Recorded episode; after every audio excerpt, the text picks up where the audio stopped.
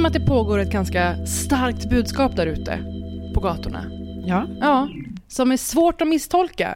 Eh, Black Lives Matter pratar jag om. Att eh, svarta liv ska ha en tyngd och ett värde.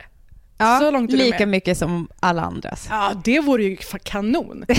Alltså om det var lika Det skulle man mycket, säga är goals ändå. om det var lika mycket som vita människor. Alltså det är ju eh, unheard of. Lite Tänk om det skulle bara kanske. ha någon betydelse, svartas liv. Mm. Otroligt. Mm. Lika mycket som vita. Mm. Wow, det tror jag ingen går runt och tänker på. Ens vågar tänka på.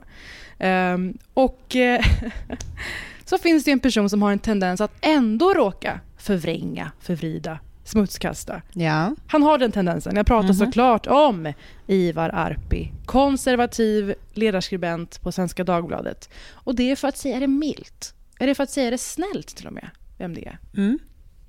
Det är en person som motsätter sig antirasism och feminism. Mm. Så kan vi säga det. Men han har tolkat läget, han har läst in alla berättelser om lidandet av rasism och hur det begränsar människors liv. Han har tagit in allt det här. Han har gjort Han sitt jobb som journalist. Ja. Och det han har kommit fram till är det här, Mm. citationstecken. Mm. Det här är en rubrik Vet, på en, jag en håller i mig. Jag ledartext. sitter ner. Jag håller i mig. Ledartext på Svenska Dagbladet. Mm. De kräver vitas underkastelse. Ja. Ja. Det, ja, det är precis. Mm. Mm. Ni hörde det här allra, allra först. Mm. Men det är summan av kardemumman. Mm. Och då har han hämtat in allt. man får och- hoppas det.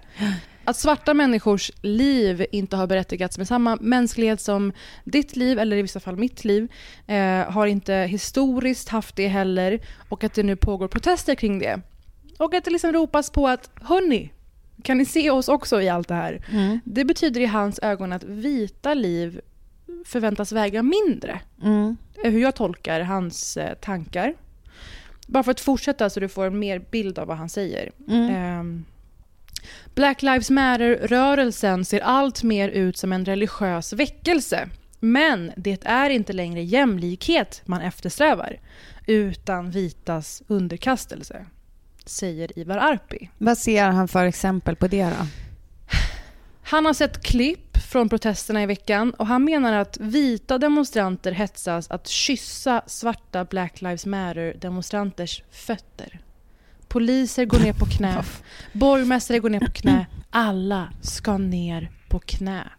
De vita poliserna går ner på knä framför en svart man och en svart kvinna och tvättar deras fötter. Noga, mycket noga.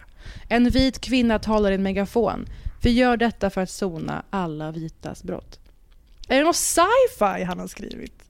Men alltså, finns de här klippen eller? Och han typ har tolkat dem fel? Alltså jag menar, för Det är ingen kan som har väl... tvättat någons fötter. Det är ingen som har Det är tvättat någons hans fötter. perverterade uppfattning Ja. av vad som händer. Men han kanske såg på, liksom, på tecknat och tolkar.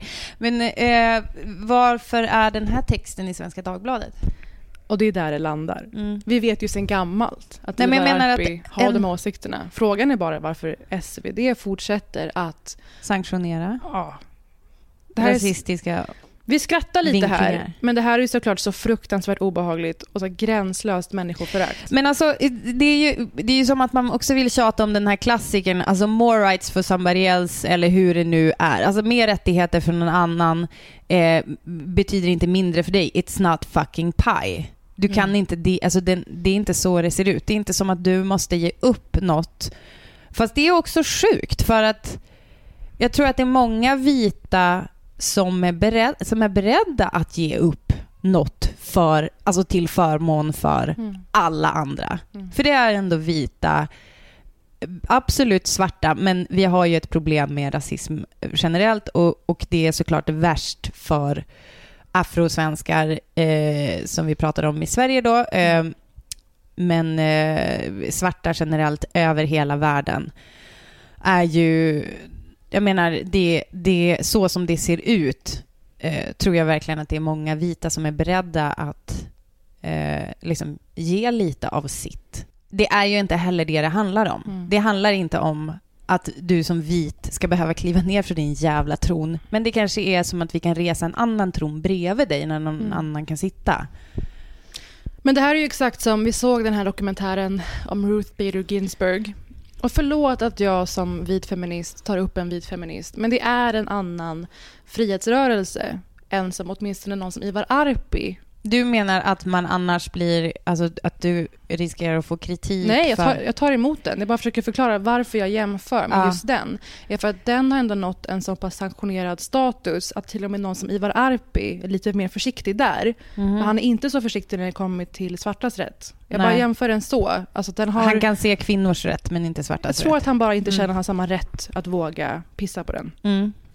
Ruth Bader Ginsburg, den första kvinnliga domaren i den, här, den högsta domstolen i Mm. USA. Ehm, När hon började på Harvard så blev hon eh, motarbetad och hatad i vissa fall för att hon tog en mans plats på utbildningen, juridikutbildningen. Och det, jag bara lyfter det för att visa på att historiskt har de här motsättningarna funnits och den självklara rätten till att vita män ska få först vad de vill ha, eller vad de förväntas få, eller vad de tycker att de har rätt till att få. Ja. Och det här ser jag som... Frågan här för mig är varför känner sig Ivar Arpi hotad? Exakt. Det hade jag jättegärna velat fråga honom. Ja. Och jag ser det som att den enda som ser det här som pågår som ett raskrig är Ivar Arpi och hans kompisar på Eh, ja. nätet. Mm. Jag ser det här som att det här är utbildningsmaterial. Ivar Arpis eh, text i veckan. Utbildning på kursen Hur du känner igen en rasist. Eventuellt. Eh, Fem poäng.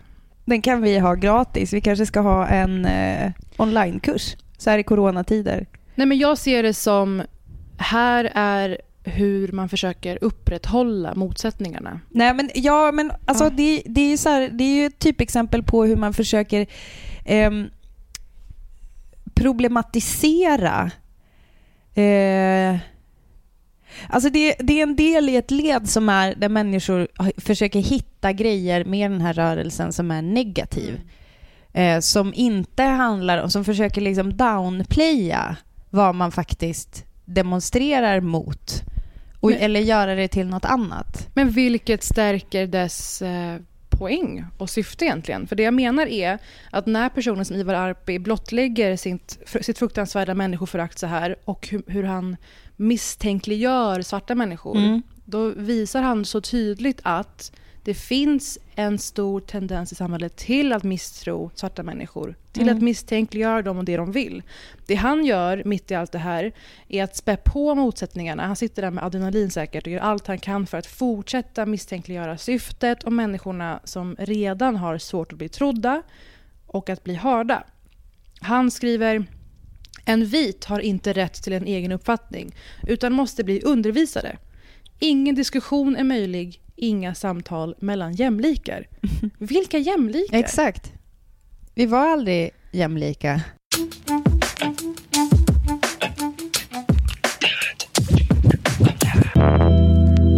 Du var inne på varför skriver SvD detta. Och det här är ju ett solklart så kallat brunklick. Mm. Ni som har hört podden förut vet vad det innebär. Det är alltså när en et- etablerad sajt eller etablerat medium lapar i sig av trafiken och klicken från läsare av hatsajter och pengarna som kommer med där. Ivar Arpi står ofta för det och eh, jag måste säga att jag har såklart haft en SvD-prenumeration, Svenska Dagbladet, men kan inte, längre, ut. men kan inte längre motivera det. Nej. Jag har njutit av reportage från till exempel Negra Efendic, Annie Reuterskiöld. Eh, men det är ohållbart att fortsätta stötta och finansiera den här ledarsidan. Mm. Som radikaliserar människor tror jag, varje vecka. Det, tror jag, eh, eh, det låter ju verkligen som att det där är någonting som ger folk med muggiga åsikter vatten på sin kvarn. Absolut. Alltså om det är det man tar med sig av de här protesterna, de här som jag tror att vi är många som har typ återfått hoppet om mänskligheten, att folk eh, eh går man ur hus, man och kvinna ur huset eh, för att demonstrera, för att stå upp för eh, rättigheterna tillhörande människor som faktiskt inte ser ut som de själva. Eh, och, så, och att liksom göra ner det till att det på något sätt skulle handla om att nu ska vita underkasta sig. Det är så fruktansvärt provocerande att göra hela den här rörelsen till en sån grej. Och sen tror jag också att han såg sitt tillfälle här efter att det har varit protester i veckan, även i Sverige. Och att det som vi var inne på förra veckan, att det tenderar att ramla över i vissa områden, av vissa grupper, små grupper, i saker som yttrar sig i vandalisering eller liksom i upploppsliknande situationer. Men att då välja att döma ut en hel rörelse för det. Det är Ja. där det sjuka ligger. Och Anna Salin, som är rolig på Twitter och Instagram och annat, hon skrev något väldigt, väldigt kärnfullt om just den här tankegången som vissa verkar ha. Hon skriver så här. Av internet har jag lärt mig att det är viktigt att vi inte dömer polisen efter några få dåliga äpplen. Men att de som beter sig illa under en demonstration förstör hela demonstrationens syfte. Mm. Alltså hon ironiserar över att när det kommer till en grupp, Mm. då ska en persons illa beteende inte få döma ut hela den gruppen. Ja. Däremot en annan, då bär man hela den gruppens anseende på sin rygg. Ja. Och det liknar också rasismen. Att om en, nu säger jag det, om en blatte gör någonting du inte gillar någon gång, Ja. då dömer du ut alla blattar någonsin. Ja. Så så har det varit, alltså historiskt sett så har det varit så för människor med en annan hudfärg än vit. Eh, så, har det varit, så har de varit tvungna att representera hela sin grupp. Och det vet alla med en annan hudfärg än vit, att när jag går ut i samhället så är jag representant för människor från landet Afrika. Eh, eller liksom Iran eller Syrien eller vad det nu må vara. Jag, alltså, am I right? Alltså vet du, det här har jag skrivit med i ett kommande projekt, hintar jämt. Och eh, det handlar om hur jag och mina bröder, sen jag var liten, kom jag på att vi har gått runt och aktivt behövt jobba med att omvända rasister. ja. Men jag förstår det. Ett exempel. Mina bröder hjälpte mig att flytta in i den lägenhet vi befinner oss i.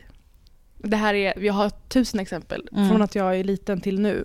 Hur, när jag ser att det kommer någon på håll, säg en äldre dam Mm. med vitt fluffigt gulligt hår. Men jag ser att när hon ser oss så tänds inte hennes ögon upp.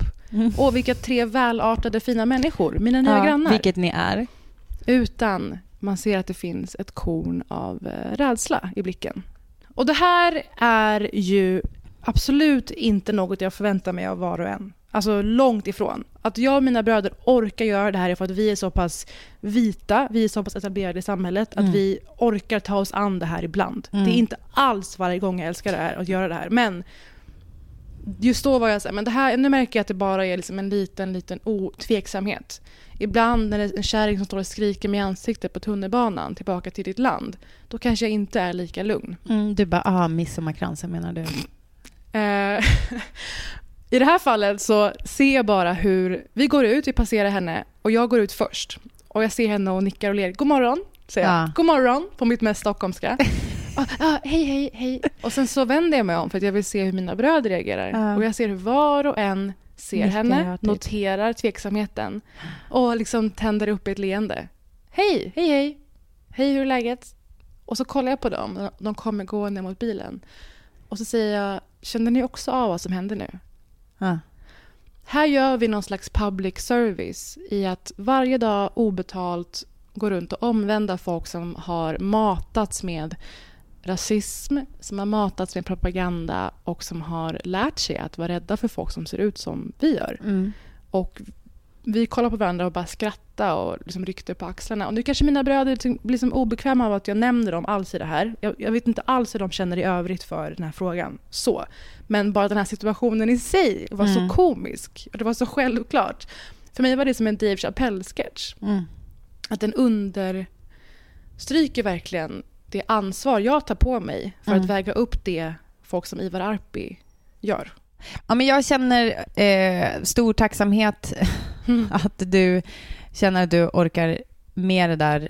Det kan ju leda till... Men det är ju också ett jobb som ni inte skulle behöva göra. Verkligen inte. Eh, alltså och, ytterst sällan, verkligen. eh, jag reagerade väldigt starkt på en eh, smittskyddsläkare som sa i veckan på eh, nyheterna att eh, apropå liksom covid-smitta och sen bara flikade in sig, ja som folk går runt nu på demonstrationer i, och tjänar sitt eget syfte. Men enligt Folkhälsomyndigheten så är det då inte resandet som är någon större fara, utan det handlar ju om att följa rekommendationerna om att tvätta händer och hålla avstånd. Varför skulle folk inte följa det då, menar du? Eh, nej, jag håller, håller med om att det är inte resandet i sig som är problemet, men det är ju hur man beter sig på resmålet som är problemet. Och eh, eh, där har vi ju både jag personligen och många andra och även ni har rapporterat om att eh, befolkningen har tröttnat på att eh, hålla sig hemma och att inte få resa utan nu reser man och det är soligt och det är varmt och det är semester och eh, då blir det lätt så att man inte följer de rekommendationer som finns. Jag menar, vi ser ju även nu de här demonstrationerna som har skett i våra storstäder och det är ju också, tycker jag, ett bevis på att folk inte längre tänker så mycket på eh, restriktioner eller rekommendationer utan man tänker mer på sina egna eh, intressen och inte så mycket på eh, sin omgivning. Så att säga. Och är det någonting som demonstrationerna inte är så är det ju just för egen vinnings skull. Bra att du nämner det här med demonstrationerna och corona. För det här är ju personer som har ivrat för att vi måste få fira midsommar. Vi måste få ha våra studenter. Ja, skojar du? Men nu! Ja, eller vi måste få åka till Gotland till vårt fucking sommarhus. Ja, men nu, det här är När det ska demonstreras. Det är droppen. Amat Levin som alltid, svart historia på Instagram, skrev just om det här i DN. Att man har mage att använda det här som en argumentation mot Black Lives Matter i stort corona-argumentet kring protester. Och han skriver som att strukturell diskriminering inte också försämrar folkhälsan. Som att många av dem som tog till gatan under onsdagen inte gjorde det för rätten till en framtid där deras barn och småsyskon ska slippa vara föremål för polisens så kallade slumpmässiga urval och andra trakasserier.